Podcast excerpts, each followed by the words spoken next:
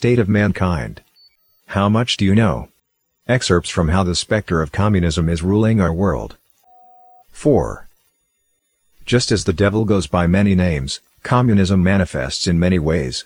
The demon uses contradictory positions to deceive, a totalitarian regime or a democracy, a planned economy or a market economy, control of the press or no restraints whatsoever on speech, opposition to homosexuality in some countries or legalization of homosexuality in other countries, wanton environmental destruction or clamor for environmental protection, and so on. It can advocate violent revolution or embrace peaceful transition. It may manifest as a political and economic system, or as an ideological trend in art and culture, it may take the form of pure idealism or cold-blooded scheming. Communist totalitarian regimes are just one of the demon's manifestations. Marxism, Leninism and Maoism form just one aspect of the devil's fallacies. Since utopian socialism developed in the 18th century, the world has seen the emergence of numerous ideological currents, scientific socialism, Fabian socialism, syndicalism, Christian socialism, democratic socialism, humanitarianism, eco-socialism, welfare capitalism, Marxism-Leninism, and Maoism.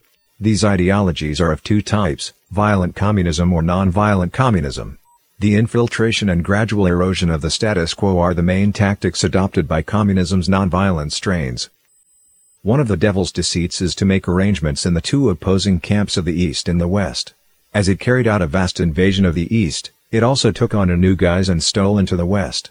The Fabian Society of Britain, the Social Democratic Party of Germany, the Second International of France, the Socialist Party in the United States, and many other socialist parties and organizations spread the seeds of destruction to Western Europe and North America. During the Cold War, the slaughter, concentration camps, and famines and purges in the Soviet Union and China made some Westerners count themselves lucky that they still lived in luxury and freedom. Some socialists publicly condemned the violence of the Soviet Union on humanitarian grounds, which led many to let down their guard around them. The demon of communism inhabits a variety of complex guises in the West and operates under many banners, making it almost impossible to guard against.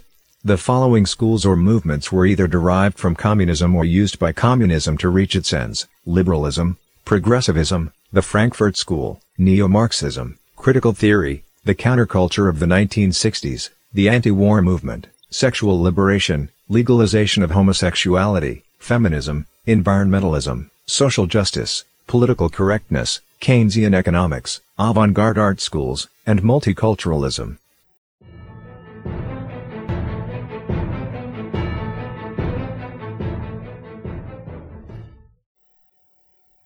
In the West, many look at socialism and communism separately, which provides fertile ground for socialism to flourish. In fact, according to Marxist-Leninist theory, socialism is simply communism's preliminary stage. In 1875, in Critique of the Gotha Program, Marx put forward the idea that there is an initial phase of communism, followed by an advanced phase. Compelled by changes in the international situation at the time, Friedrich Engels in his later years also proposed democratic socialism, in which votes were used to obtain political power.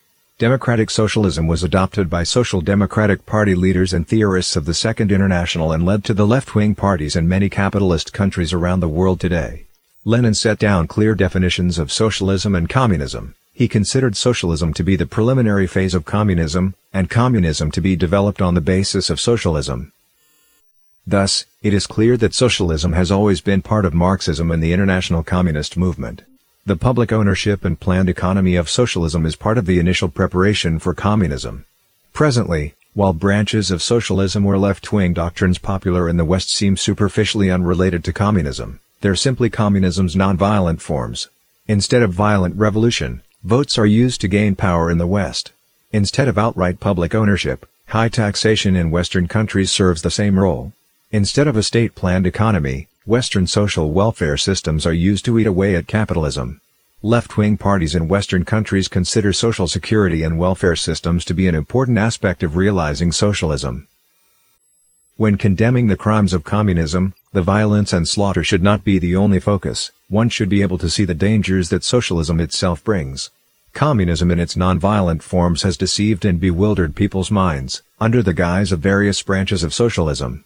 To understand communism, one has no choice but to recognize its preliminary phase, because communism develops from that preliminary phase onward, instead of maturing overnight.